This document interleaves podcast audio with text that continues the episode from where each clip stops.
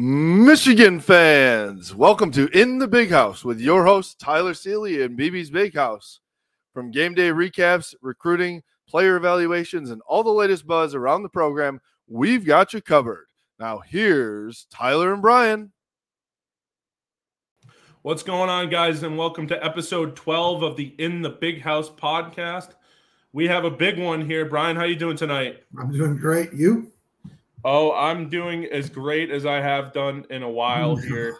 Um, Michigan with a resounding beat down in the shoe against Ohio State. They won 45 to 23. Michigan moves to 12 and 0 for the first time since 97. Brian, we're just going to get right into it. What, what are your thoughts? I mean, I know I know they're all positives for the most part. What are your thoughts on, on the game that transpired on Saturday? That was just so much fun right? I mean, it started off a little rough those first few moments, those first few series. It looked like they were outmatched, but then Michigan kept answering. I mean, in short, they went to the halftime feeling pretty darn good. I felt pretty good. Thought, man, we got outplayed and we were right in it. And then that second half was just like most of our games this year. That second half was just dominant, and it was so much fun to see us put it away and just kick their rear ends. Uh, it was as much fun as I've had watching a football game in a while. I agree. Michigan wins there for the first time since the year 2000. I know uh, I'm not going to give myself too much of a victory lap here, but I was the one that said that Michigan would win. Brian said he he was hoping that I would I would be correct, and I was. Yeah. Um, not going to take credit for the win, but you know, a little pat on the back here. There you go. Um, you know, Michigan played a great game. I mean, yeah, they're it, it was kind of a tale of two halves, right? I mean, Ohio State kind of dominated the first half um, you know, but Michigan stayed in the game, you know, some big plays. And, uh, you know, I mean, the biggest thing is Ohio State did exactly what we said on the podcast. They're going to stack the box and make JJ beat you. And boy, did he ever beat you. Yeah, he certainly did.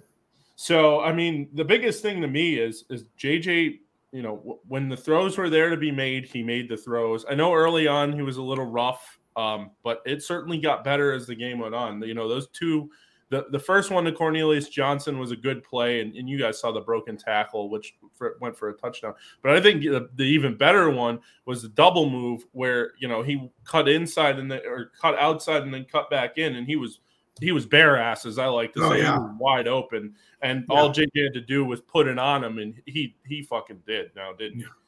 We had two guys. Roman Wilson was wide open on that play too. I mean, it was their secondary. We dominated that secondary. You know, I think JJ was just everything you want out of a quarterback. Just a gamer. He made good decisions. You know, he admitted early on that he was nervous and all amped up, and that's why he had some overthrows early. But you know, not only did he make huge plays, I don't really remember many instances in that entire ball game where he put the ball in jeopardy, either when he was running it or his decision making. I mean, he he missed some throws, but there weren't any balls that you know were really in jeopardy of being turned over or you know going the other way. And so he just man, every everything we hoped for in him and a lot of stuff we thought didn't happen. And you know, I don't know if there's a whole lot of meat left on the bone. You know, he kept talking about that all year, and he made a lot of really big plays and was that guy for that game and uh, earned every bit of it. So much fun to watch. Well, well, you know, we always talk about you know intangibles and and um, you know discipline and, and everything like that. And you know, he again, like I said, former hockey player, um, you know, very disciplined player. Um, you know, he, he's learned from a lot of the mistakes that he made last year. You know, he put the ball in the carpet twice, I think it was against Michigan State. Mm-hmm. Um, and, you know, that almost, you know, I, I don't want to blame it on him, but it almost cost him the game. Um, but he did not do that on Saturday. He played a very clean game. I know, you know, the stat line isn't going to look sexy. He went 12 for 24 with 263 yards, but three touchdowns. Um, you know, those the the ball to Colston Loveland was put right on the money too. Right. So, I mean, again, like I said, you know, not the most perfect game ever, but certainly, you know, something that people are going to remember for a long period of time here in Ann Arbor. Yeah, if, if I'd have told you before the game if JJ McCarthy would clearly and unequivocally outplay CJ Stroud, you'd like our chances, wouldn't you? Oh, I agree. I that's exactly what he did. I mean, that's exactly what he did. I mean, they threw double the times we did. You know, CJ Stroud went 31 of 48 for 349 yards, two touchdowns, but the difference maker here is two interceptions too. Mhm. And the one that he made at the end of the game uh, was was a total bad mistake by C.J. Stroud. You know, It's horrible. Scrambling. He's he's caught. Uh, was that Taylor Upshaw or was, was. that uh, Upshaw made this made the um, interception? But who who made the pressure? Was that Braiden McGregor? I believe. Possibly. That sounds Either right. way, Yeah. I mean, you know, a very, very strong performance by the defense. That's another thing I want to talk about. I mean, this defense, I mean, it looked, they gave up plays, sure. And, but it was a lot of bend, don't break again. They, they Mhm. let them do whatever the hell they wanted in between the, the, the 20 yard lines. And they, they really fucking sacked up after that. They really did.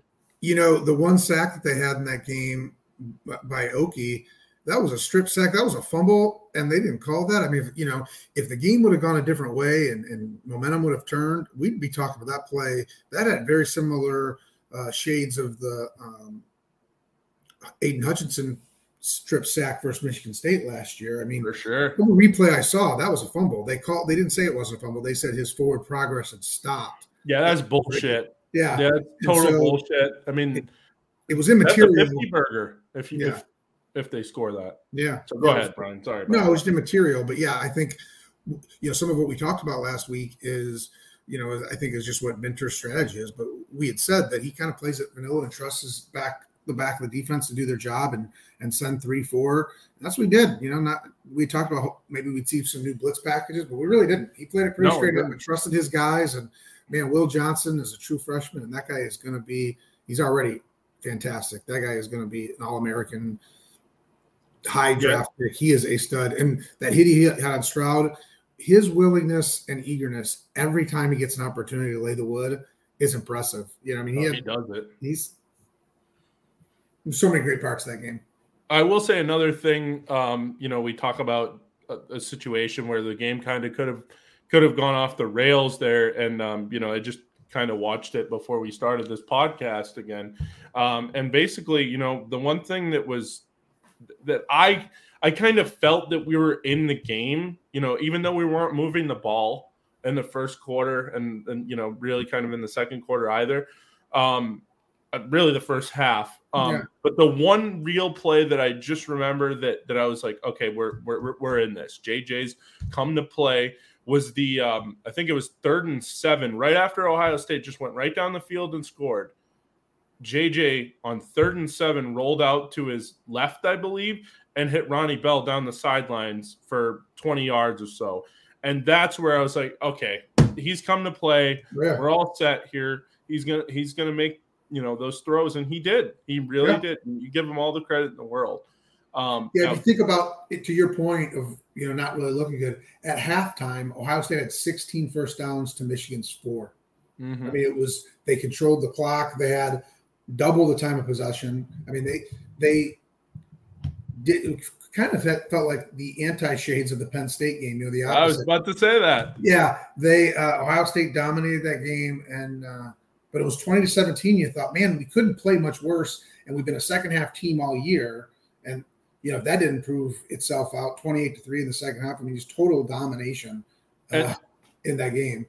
and that's that's that's what it was. It was pure domination in the second half. Michigan did everything that they had to do, and Ohio State was still in the football game. And I think one of the key real um, moments of the game. I mean, obviously we talk about the two Donovan Edwards, you know, runs that were, I mean, Ridiculous. ridiculous, fantastic, whichever way you want to look at it. I know that I'm not one to go to the bathroom during the game, but um, I was in a bar watching the game, and so I, I'm I'm watching the game, and I, I'm coming back from the bathroom, and I'm I'm standing in line for a beer, um, and I look up, and Donovan Edwards is alone. I'm like, wait a minute, what's going on here? and he's and he goes in for the touchdown. And then the second one happened. I'm like, is this really happening? This is like, I know I wasn't alive for the Charles, or I was two years old during the Charles Woodson, and I wasn't alive for the Desmond Howard one.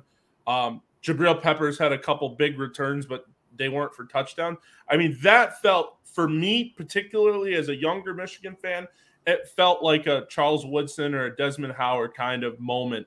Um, I you know, it would be really cool if it was Blake Corum because that probably cements his Heisman Oh, if if um, you know if that's the case. But 100%. again, Donovan, Donovan Edwards did that with a broken hand, or Mhm. reportedly a broken carrying hand. the ball with left his left hand on both those touchdown runs. Yep. Where where does that go? It, like you know, a lot of people were talking about this on Twitter, and and you know, I guess my question to you, like, where do you think this fits in in the his performance in the ranking of this of this rivalry? Like, Oh, legendary! I mean, that was something that could have been the biggest win in the history of the program in terms of regular season. I mean, uh, number two versus number three to go be on the road and to just smash them. I saw one of the greatest things I saw was uh, Cornelius Johnson's dad put out a tweet, and it's him and Donovan Edwards' dad, and he said every time that Mr. Edwards and I sit together, both our sons score two 60 plus yard touchdowns. it was awesome.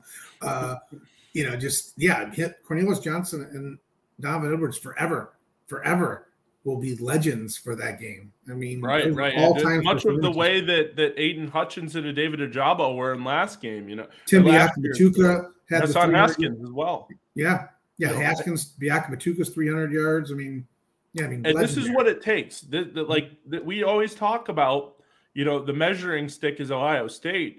Um, you know, this is what it takes to beat the Buckeyes. You know, Mm-hmm. legendary performances, good defense, clean, good specialty teams. Beside, sorry, special teams.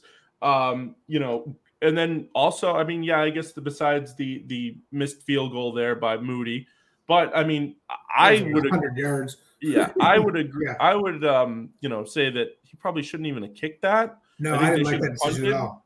I hated that situation, and Mhm. you know, the other thing I want to credit to, and I I don't like to particularly um, talk about officiating for the most part, but I think for the most part they did a really good job staying the hell out of the game.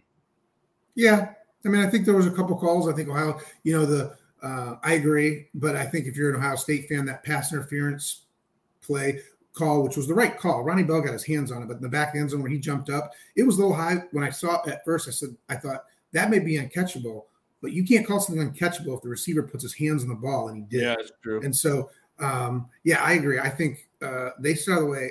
If you think about every phase of the game, like you started to say, but even break that up into smaller chunks. You know, the rushing offense, the passing offense, the rushing defense, the passing defense, the special teams, and then just the mental uh, fortitude and staying focused in the game. Every element of what goes into being a good coach and a good coaching staff. The knucklehead Ohio State guy that headbutted our guy for 15 yards when they're trying Lee to come back. I mean, Yeah. imagine if, if a Michigan player did that and we were in that situation behind, I'd lose my mind. That player I would be so frustrated with. Michigan didn't have any of those. Michigan had five penalties for 30 yards in that game, no turnovers. I mean, and talk about, you know, if you saw the skull session, which is the pregame pep rally that Ohio State always does, the Get the pom poms out. Oh yeah, right. They all talked about we've been working on this. We've been in the weight room and work. No, you haven't. Your guys were undisciplined. Your guys turned it over. Your guys made stupid plays out of bounds. You want to see a, a discipline, is you, you win every phase of the game and keep your head on your shoulders. You know, Yeah, I'll I tell just you thought what. Ohio it's- State, Ohio State needs to worry more, less, less about pom pom waving and, and and less about uh, you know bulletin board material and all this stuff, and really look their their program in the mirror and say, you know, th- this is going off the rails really quickly. And I know, I know, we said before we're not going to talk about Ohio State, but I do want to say one thing about Ohio State. Yes, they're still recruiting at that high level as they did under Meyer, but I will say one thing that's not the same football program as as it was when Urban Meyer was there. It's not even close right now. They're they're uh, a couple things with what you just said. One, they recruit at a high level, but if you look at the recruits they get, they're they're wide receiver you. They have great receivers. I mean, you look what Garrett Wilson and Chris Olave are doing in the NFL. It's amazing. Uh, Yeah, and right. Jack, I mean, the receivers they have there now, amazing. But football's not won by wide receivers.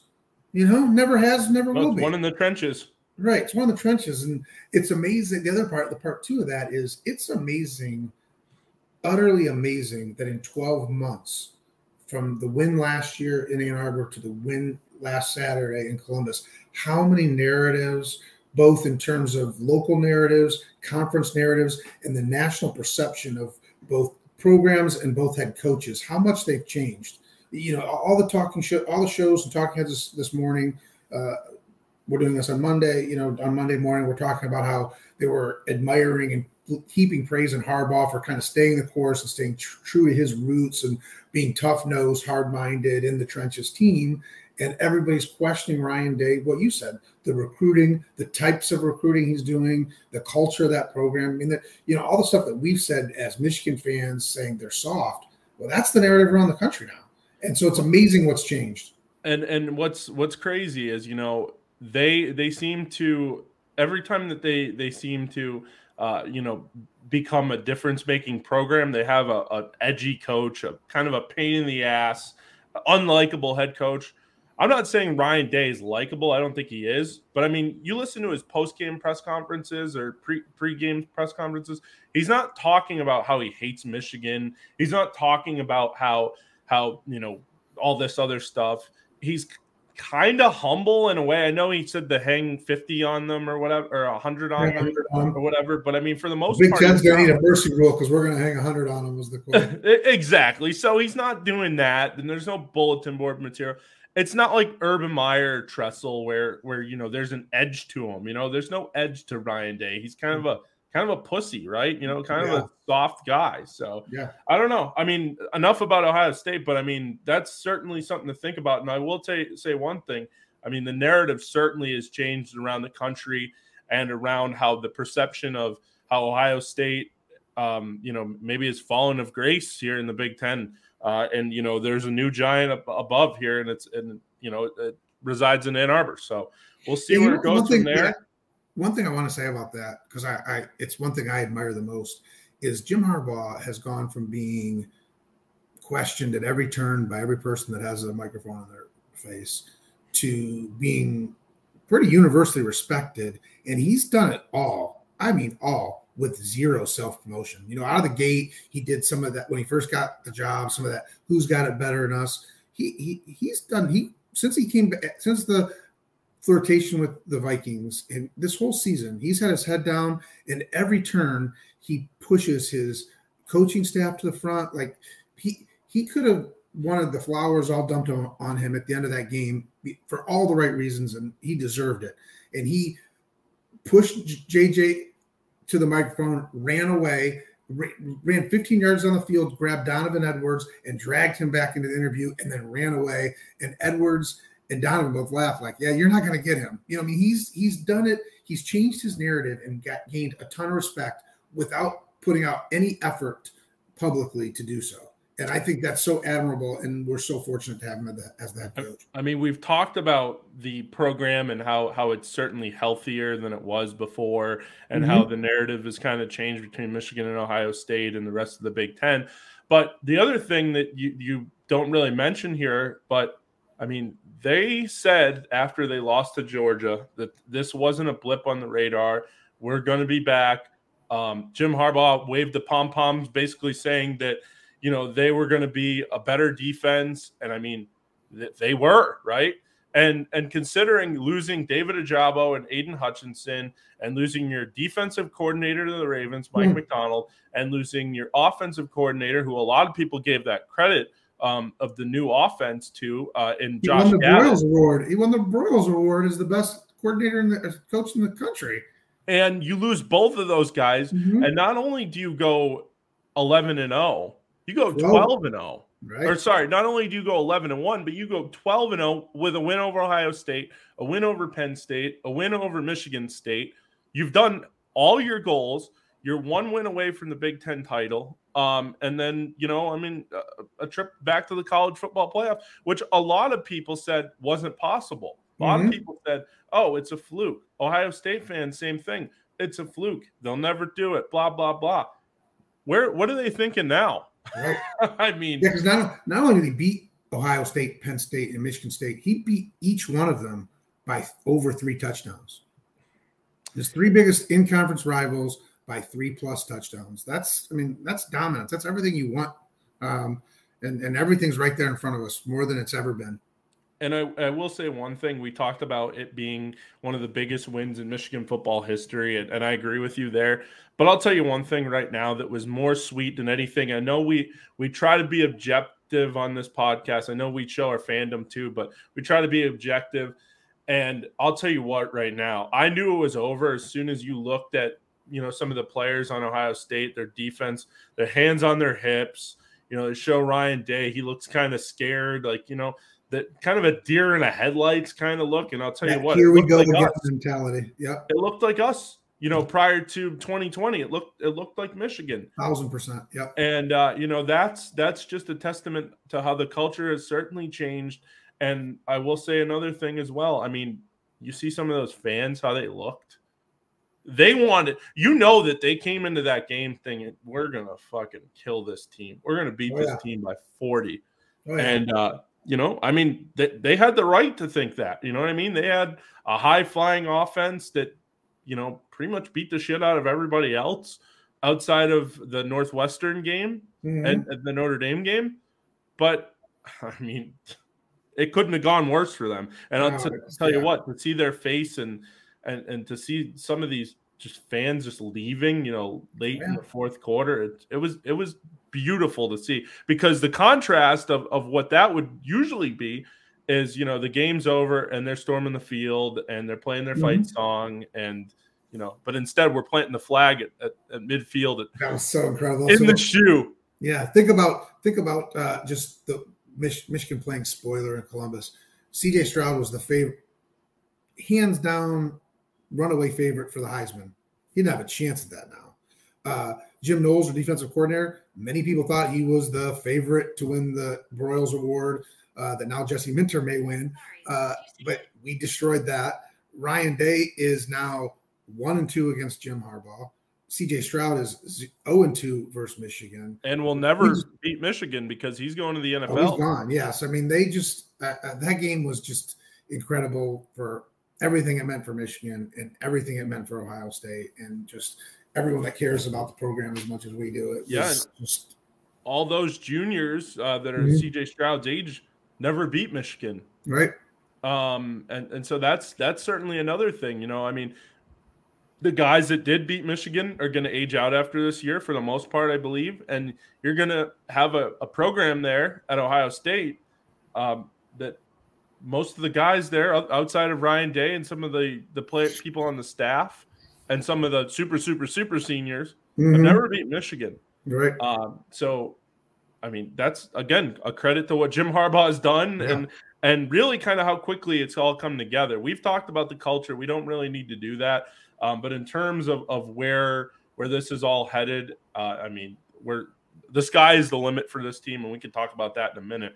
Um, the other thing I just want to mention too, I mean, JJ McCarthy, we talk about culture, we talk about, um, you know, another thing, you know, culture more so, so, culture, and then the fact that you know some of these guys are playing through injury. I mean, Donovan Edwards playing through the hand injury, Schoonmaker was was out there. You know, Blake Corum tried to give it a go. Uh, I mean, Mike Morris tried to give it a go. Yeah. A couple of years ago, are those guys playing in the game? I'm not going to name names, but are some of those guys playing in the games? Is is you know I'm not. I'll I will say one is Jabril Peppers playing in that game. If if he's you know injured like he was in the Orange Bowl, I don't know. Yeah. Uh, so you know a lot of those guys had the NFL on their future, and I think Jim Harbaugh has recruited a lot of guys that are football players that want to be at Michigan. Uh, and then when you have a, a a culture like that, I mean, that's strong, you know. And Aidan yeah. Hutchinson started it, and Cade McNamara, who we're going to talk about here in a minute, um, you know, they started it, and it and it's continued. So again, a yeah. credit to that. Also, JJ saying what he did in the post game press conference, saying that you know, taking the hat off. We're I don't I'm not wearing this. Yeah, we, we don't need yet. to wear this. We're yeah. It doesn't matter. Have you ever heard a Michigan player say that a win over Ohio State doesn't matter? You know, it's it's and it's not just that he said it. Uh, mm-hmm. Is he's you know, there's a lot of people that put that bravado out there. You know, that false bravado of you know saying something cliche and saying something with their chest out.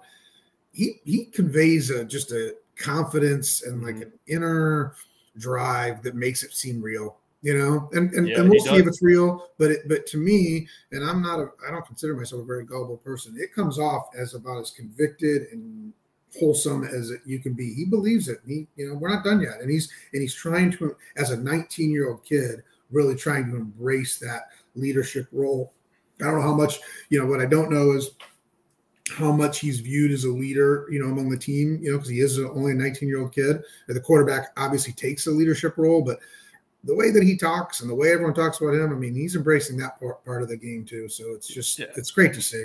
Certainly. I mean, again, like I said, you know, you can tell he's he's got to be up there on on the totem pole in terms of leadership on the team. I mean, you see, um, you know, after Michigan got back to Ann Arbor, he went to the the whole football team basically crashed the hockey game. You saw that, right? You and uh, you know, yeah. JJ goes up to Erik Portillo before the refs telling him to get the hell off the ice. He the, goes the up Michigan to Portillo goal, and yeah. he's giving him hands and everything. So yeah. JJ's certainly the star of the show, and he's only going to get better. I'll tell you that right now. Yeah. Um, we're going to switch gears here um, in terms of where this is all headed, and you know, um, we talked about how this impacts Ohio State off and Michigan off on the field. Now we're going to talk about it off the field. Uh, Michigan securing what four commits from the state of Ohio oh, yeah. after the game. Yep. You know, a couple of, you know, one thing about past, one of the more memorable recent recruiting battles with Ohio State was with Zach Harrison, a five star defensive end who, during his commitment, they asked him why at the end did he choose Ohio State uh, over Michigan. He said, because I don't want to lose this game every year. And since then, he's gone 0 2. Oops. Uh, you know, we look at guys that that get overlooked. I mean, our last two Heisman Trophy winners are from the state of Ohio: Charles Woods and Desmond mm-hmm. Howard from Ohio. Rod Moore, who's been one of the biggest stars, looked up in the crowd uh, saying, "You guys didn't recruit me. You know, you guys screwed up." My house. This is my house, right? And so, in the four days since the beatdown in the shoe, uh, they've secured commitments from four Ohio native kids uh, as as high school recruits, which is just awesome. Uh, and three from three from the class of 2023. A couple guys that I'm really excited about. Uh, four-star hybrid linebacker Jason Hewlett. The only reason that guy's not ranked a lot higher is the end of his junior year he broke his leg and didn't get to play a lot, so didn't go to and didn't go to any camps, did everything. But everyone that's seen him play, he's a special athlete. Um, you know, plays on both sides of the ball, plays multiple sports three star cornerback Cameron Calhoun, who is barely a three stars, you know, one of those three star, four star kids, really talented kid that everyone really likes. Uh, uh, linebacker Breon Ishmael, who uh, is a big, strong, fast kid that that they just say you know could play a, a multitude, multitude of positions. And then for the class of 2024, Luke Montgomery, who's when it's all said and done, is going to be the, one of the highest rated offensive linemen in the country. So uh, you know that's just that's just the tip of the iceberg. You know, the, if you follow rivals and on three and two four seven, several crystal ball picks have come in for more guys. One of the more notable guys, 2024 high four star edge Brian Robinson. Um, so there, there, there's just uh, the the tidal wave of uh, impact of this game is going to go on for for years in terms of the lore, but in the short term, it's going to help build this program up in the recruiting trail, which is just so exciting. Yeah, no doubt, no doubt. I mean, that's that's certainly huge. I mean, especially Jason Hewlett, who I, I saw was an athlete, and you know, you said that you know he's a fringe four star, could be a five star. You know, if he didn't get hurt like that, I mean, that's that's certainly the kind of players that Jim Harbaugh wants to bring in here, and you know, make them play to their potential. You know, I yeah. mean, that's that's or even higher than their potential.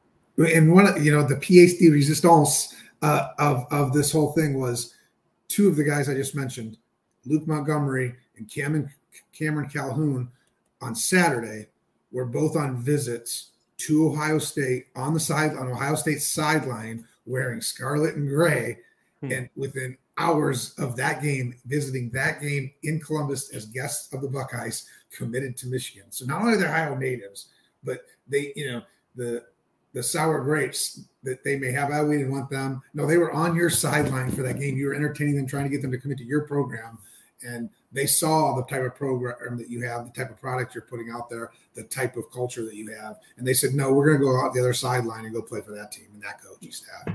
Right. Awesome. I mean, you know, you can go back in the rivalry. I mean, Ohio State's had fantastic players from the Detroit area that that you know probably had had visits to Michigan and said, "No, no, no, I'm going to Ohio State. I have a better oh, chance sure. to win there." And um, you know, if Michigan can get to the playoff again, which I mean, it's almost a foregone. They're there. They could lose, and they're there. Um, I mean, that's you you can sell people on you come to Michigan, you have a chance to win a national championship every year. See, we've been to the playoff twice. We always talked about before this, and I know we didn't do this podcast before, but we always talked about, you know, you got to start, you know, putting this program in a better situation because if you don't, I mean, the guys previously of Braylon Edwards and Charles Woodson and Desmond Howard and even Denard Robinson, I mean, some of the kids in high school never saw those guys play. So, you know, you went a whole almost not generation, but a whole high school recruiting class, For maybe sure. more. And then some, yeah. Where, you know, none of those guys ever seen Michigan be relevant for more than one year at a time. Um, so, you know, again, we talked about this before. You know, Ohio State did what they did for a long period of time. But what people don't talk about is Michigan's program was down for between when Carr left until Harbaugh took over. I mean, and, and even you can even say it was a down year in 2015 for Michigan, you know, considering what we're used to and what, what mm-hmm. we've wanted. Um, but again, I mean, you know, you always talk about the best players um, it, at Michigan. It means more for these guys, especially the guys that come from Ohio. You know, one thing that's worth noting too is, you know, rep, we talked about narrative and reputation. The Michigan Ohio State game this past Saturday 17 million people tuned in and watched that game. It was the most watched college regular season college football game since in 10 years, 11 years, right? The second highest rated game in the last 11 years was last year's Michigan versus Ohio State. So the two most highly watched regular season football games of the last 11 years, they got to see Michigan smash a dominant Ohio State program. Yep. Yep. And so, and you know, talk about talk about mindset change of who, you know, you talked about how a couple high school class worth of people never got to see a dominant Michigan. Well, in the last two years, more people tuned in to watch an incredibly dominant Michigan program. And so, you know, the the benefits that starts to build for kids that are seventh grade, eighth grade, ninth grade. You know, JJ McCarthy's joked, he said, you know, I know we lost a lot, but all Donovan Edwards and I know is beating this team you know? And so high school kids that are freshman and sophomore, all they know is Michigan being do- the dominant program in the Big Ten and, and a college football playoff uh, participant contender. And so that changes. That's the the the benefits and long term value of this run is substantial. It is. It, no, it absolutely is. And you know, again, like I said before, it's it's certainly something that you know we're going to continue to watch and and you know hopefully it's going to continue to go that way because the only thing is and we're not going to get into the whole NIL discussion we can get into that at another point in time but Ohio State certainly with the whole NIL situation and everything like that they have it kind of figured out where Michigan's still kind of fumbling on on it so I mean hopefully they can get it squared away and and you know again we're not going to get into that but we can move on from that um, the other th- just quick note I want to throw out there um, Ohio State had 14 five stars uh, hmm. out there on the field in that game. Michigan only had two, and you know Donovan Edwards, who had two touchdowns, two long touchdowns, and JJ McCarthy, who threw for what over 260 yards. You're forgetting one, Eyabi Okie.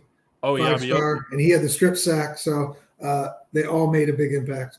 Oh, it wasn't Will Johnson a five star as well? Will Johnson's a five star, yep. Okay, so we got four. Okay, so even then, 15 to four. I mean, your, your talent's supposed to win out, and it did not.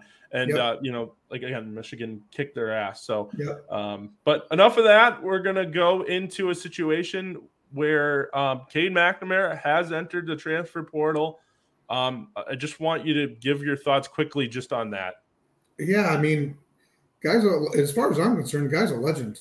You know, he takes over two years ago. We're losing 17 to nothing against Rutgers, uh, and comes in, leads us back to victory. Has his "What if we went out?" speech, mm-hmm. leads the team to the playoffs.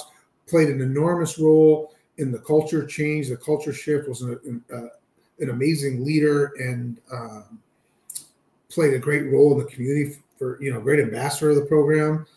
I don't know if there'll be a more celebrated guy to ever leave the program in the transfer portal. I think we'll all be rooting for him. You know, that one of the, you know, his legacy secured, and he's handled. You know, this way this season he lost the job. He didn't pout. You know, he didn't. He handled that about as good as you, you could.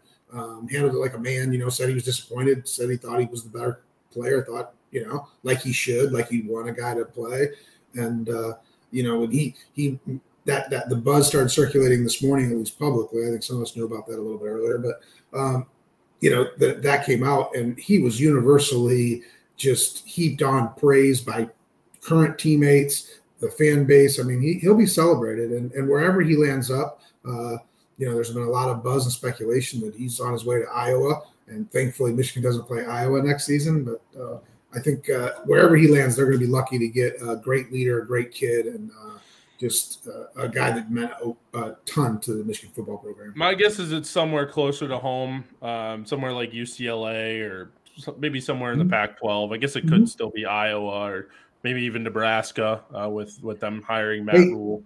There's been speculation that Sherrone Moore is a candidate for the Colorado head coaching job. That they could go there together, maybe. Um, right, possible yeah. as well. Mm-hmm. So, um, you know, the other thing I just want to mention, Jesse Minter is the is a Broyles Award finalist.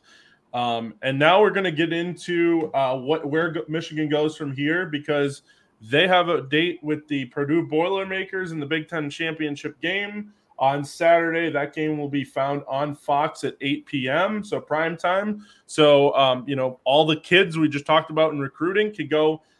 Hopefully, watch Michigan. You know, win another Big Ten title. Knock on wood. Hopefully that happens.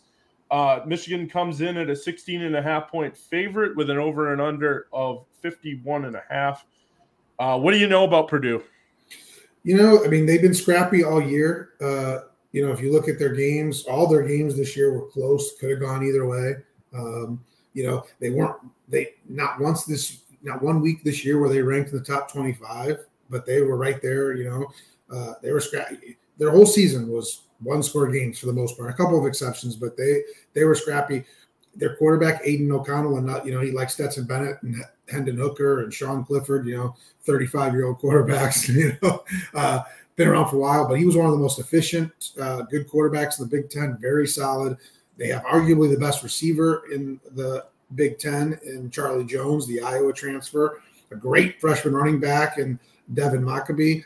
I mean, they, they have talent. I don't, I think you know, the reality is is they play a style of football that Michigan should be able to take care. You know, they're like a poor man's Ohio State, kind of, uh, and very, you know, very poor man's. Uh, I'd have been more afraid of an Iowa or Illinois, quite frankly, because the style of play they have.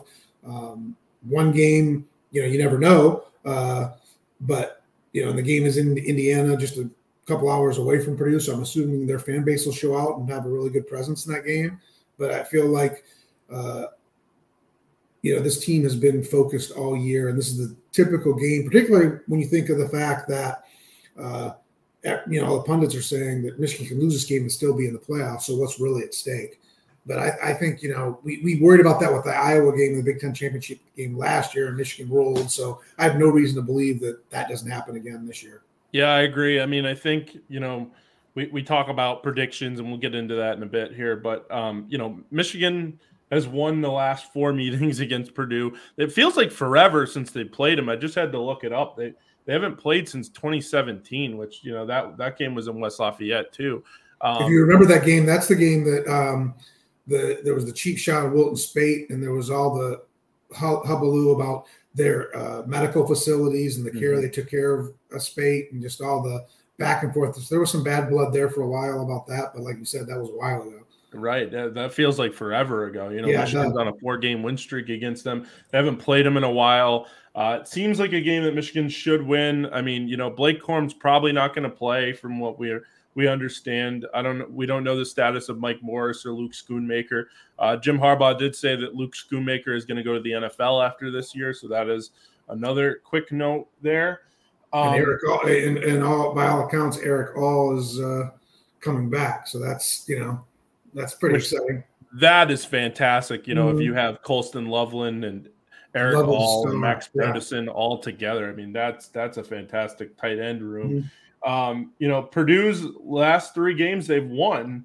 Um, you know, besides that, they lost to Iowa 24 to 3. How you only scored three points against Iowa? Mm-hmm. They lost to Wisconsin 35 to 24 um, against a, you know, as bad as I've seen Wisconsin in a long time program. Yeah. So, um, and you know, it's, it's, I don't want to say this. I mean, we, we kind of get the narrative that it should be, you know, Michigan and Ohio State again in the Big Ten title game, and you know, a lot of people keep talking about that. But you know what? Purdue won the West. Yep. They did what they had to do, and uh, you know, it it kind of seems like a mismatch for Purdue. I, I think that you know they're not fantastic at stopping the run, and um, you know, but they do have a good quarterback, and he's certainly oh, what over thirty one hundred yards this year. So I mean, that's another thing. I mean, can can you get to the quarterback and can you make sure that you know you can keep everything in front of you? Because if you can, I mean, you win this game easy. I think. Oh, yeah. yeah. I think Purdue will be playing. You know, Aidan O'Connell, uh, sad news, lost his brother, his oldest brother, uh, a few days ago, and so you know, I'm sure that team's going to rally around him. I'm sure his family, the coaching staff, the team's going to rally around him, and you know, that's kind of the, one of those inspirational things that can lead to some real promising things for a team. So, you know, Michigan's going to have to stay focused and and and you know, not take them lightly and keep their head on straight. But it seems like this coaching job's got an A plus for 12 straight weeks of doing that. So yeah, you can't look ahead. Can't look ahead to the playoff, you know. But it, uh, again, we can look ahead. Uh, we, we usually do. We're not part of the team, but I will say one thing. You know, Purdue is going to come to play. You know, they're in yep. the title game. They're going to want to do everything they can to beat Michigan. And uh, you know, like I said, it's it's going to be an interesting game. I think it's. It, I think we can get into predictions here. Uh, it's it's going to be a situation where I think it's it's similar to last year. Um, I want to get your thoughts on the predictions. No, I agree. You know, I mean, I, I feel like every week on the picks, I've been pretty conservative. Of you know, kind of been more conservative in the Vegas line, but this is one where I just think, you know, that saying styles make fights. I think matchups make football games, and I just think this is not a matchup that Purdue wants to get into. You know, uh, they've won without relying on a dynamic wide receiver in Charlie Jones. This team just shut down the best wide receiver in the country. Um, so uh, schematically, everything they want to do, Michigan's proven to be able to stop, and nobody has been able to stop Michigan on the other side of the ball. And Purdue's defense is middle of the pack in the conference. So I, I think it's it's uh, I like the over, uh, and I like Michigan in a big way. I, I, think it's 42-17 Michigan. 42. Yeah, I think I think it's another it's another big Michigan win.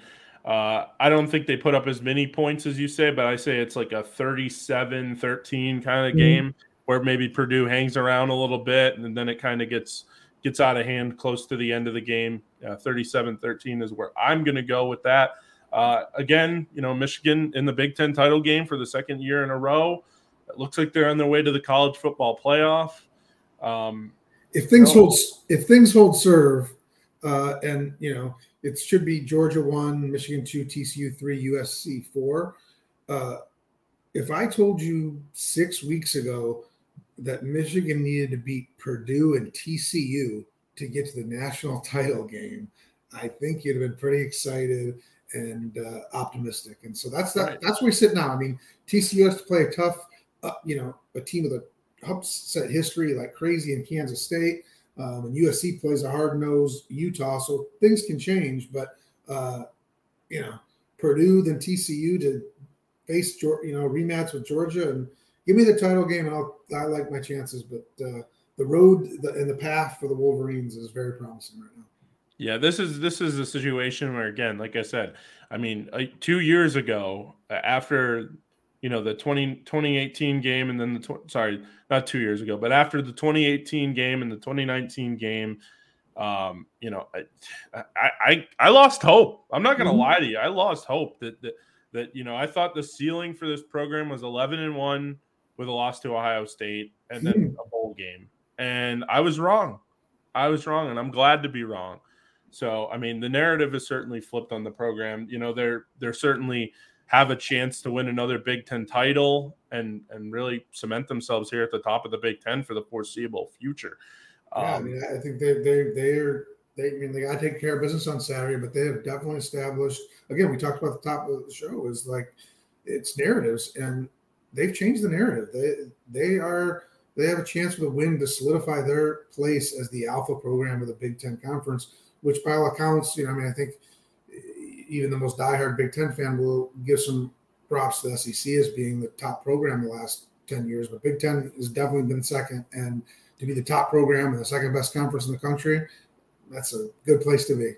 Yeah. I mean, I, I said this uh, two podcasts ago, and then we almost lost to Illinois. But um, you, you, know, I, I firmly believe that there's a chance that Michigan doesn't lose another football game this year. I mean, I could be wrong. I've been wrong before, but I mean, the balls that they showed to go into the shoe and beat Ohio State the way they did, um, you know, after the whole year of Ohio State talking about, oh, you know, that was a fluke last year and all this bullshit, and Michigan goes in there and mollywops them. I mean, you know, the sky is the limit. If you can go to the shoe and beat Ohio State, you can certainly beat Purdue and you can certainly beat TCU or USC. Um, I don't think that Ohio State's going to get in, barring some, you know, situations. I mean, I know Tennessee they have two losses though, right? So they would be out no matter what. Uh, what is the scenario think, for Ohio think, State to get in?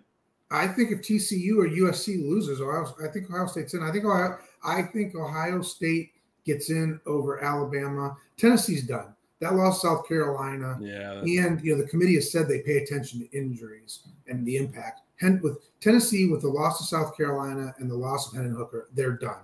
So then it comes down to if TCU or USC slips up, is it Alabama, Ohio State? And Ohio State's best two wins are over number eight Penn State, number 19 Notre Dame. Alabama's best two wins are number 21 Texas, which if Cade Ewers doesn't get hurt, they lose that, and to number mm-hmm. 25 Mississippi State. So, and they have two losses. Michigan's Michigan Ohio State's only loss is the number two team in the country, Michigan. So I just don't think there's much of an argument for any team other than Ohio State. So there's a chance that you know we we have a chance to go 15 and 0 and play Ohio State twice. yeah. Please don't do that to my yeah. psyche. Please yeah. don't do that because you know, like I said, I mean, I don't want that to happen.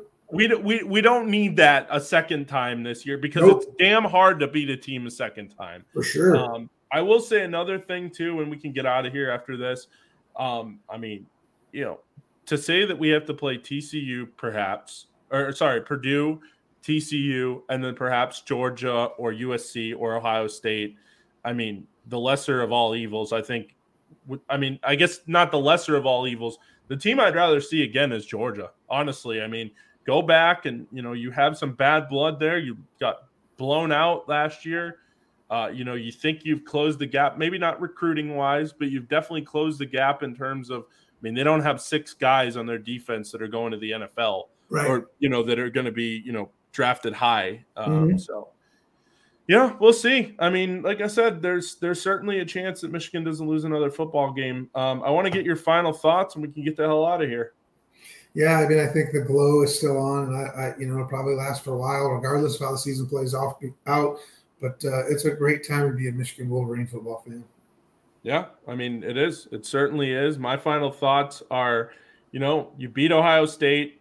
You, you, you know, you said at the beginning of the season that you know the four goals were to beat Ohio, beat Michigan State, beat Ohio State, win the Big Ten championship, win the national championship. I mean, you've done two so far. Mm-hmm. You're on the verge of doing the third. And then the fourth one is going to be the hardest one that you've ever done because it's probably going to be against Georgia. But guess what? It may not be Georgia. It may be USC, who doesn't have much of a defense, I don't think. Mm-hmm. It could be Ohio State again. And, you know, I mean, the psyche of that team after you just got blown the hell out. Yep. I mean, you really think they're going to come back and, and beat you again? I mean, they could. It's on a neutral site at that point in Las Vegas, Los, Los, Los Angeles, right? So, I mean, it's great to be a Michigan Wolverine. I know Jim Harbaugh says it, but but it's true. I mean, and that's that's kind of where I'm going to wrap it up here. Um, but uh, for Brian, I'm Tyler. We beat the hell out of the Buckeyes. I know it went a little long here, but you know we wanted to get everything out that we had to get out. Um, again, it's great to be a Michigan Wolverine, 12 and 0. Um, go blue. You can follow me on Twitter at SealDog91. You can follow Brian on Twitter at BB's Big House, and you can follow Blue by 90 on Twitter at Blue by 90. Uh, you guys have a great night. Go Blue. Yep. Just beat Purdue. Just beat Purdue.